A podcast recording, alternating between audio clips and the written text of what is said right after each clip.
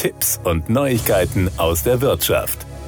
Wer sich für ein Elektroauto entscheidet, kann viel Geld sparen. Denn die Bundesregierung fördert die Stromer mit verschiedenen Maßnahmen. Käuferinnen und Käufer erhalten bis Ende 2025 den Umweltbonus auf bestimmte Fahrzeugmodelle, eine Förderprämie, die vom Staat und von den Herstellern getragen wird. Darüber hinaus sind neu zugelassene Wagen für zehn Jahre von der Kfz-Steuer befreit. Aber auch während der normalen Nutzung kann man mit einem E-Auto Kosten senken. E-Auto-Besitzer Besitzer können vor allem beim Parken und Laden sparen, sagt man beim TÜV-Verband. Leicht umzusetzende Tricks helfen bei der täglichen Nutzung und können ohne viel Aufwand angewendet werden. In Deutschland gibt es seit 2015 das Elektromobilitätsgesetz EMOG. Mit dem Gesetz will der Staat die Elektromobilität fördern. Je nach Kommune gibt es unterschiedliche Vorteile beim Parken und Fahren. Neben kostenlosen Parkplätzen speziell für E-Autos können häufig auch Parkplätze genutzt werden, an denen sonst ein Parkticket gekauft werden müsste. Das E-Mog bringt auch Vorteile für E-Autofahrer im Straßenverkehr. Manche Städte erlauben E-Autos beispielsweise die Nutzung von Busspuren. Dadurch kann man an städtischen Staus vorbeifahren und Zeit sparen. Im Gegensatz zum klassischen Tanken ist bei Ladesäulen für E-Autos das Bezahlen mit Bargeld nur selten möglich und auch Kreditkarten oder EC-Kartenzahlungen werden erst ab 2023 verpflichtend eingeführt. Spontan spontanes Laden ohne Ladekarte oder einen festen Vertrag ist deshalb häufig sehr teuer oder in manchen Fällen gar nicht erst möglich. Die vorhandenen Karten und Verträge gibt es mit oder ohne eine monatliche Grundgebühr. Bei einem Vertrag mit monatlicher Grundgebühr ist der Strom bei den Vertragspartnern günstiger. Die Kilowattstunde ist dann nicht viel teurer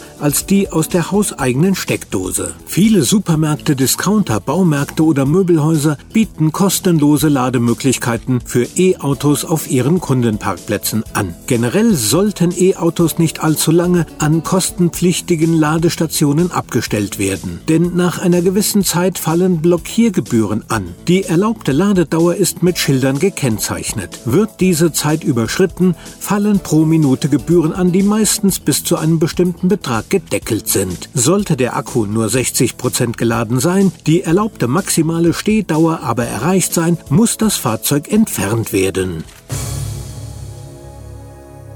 Das waren Tipps und Neuigkeiten aus der Wirtschaft.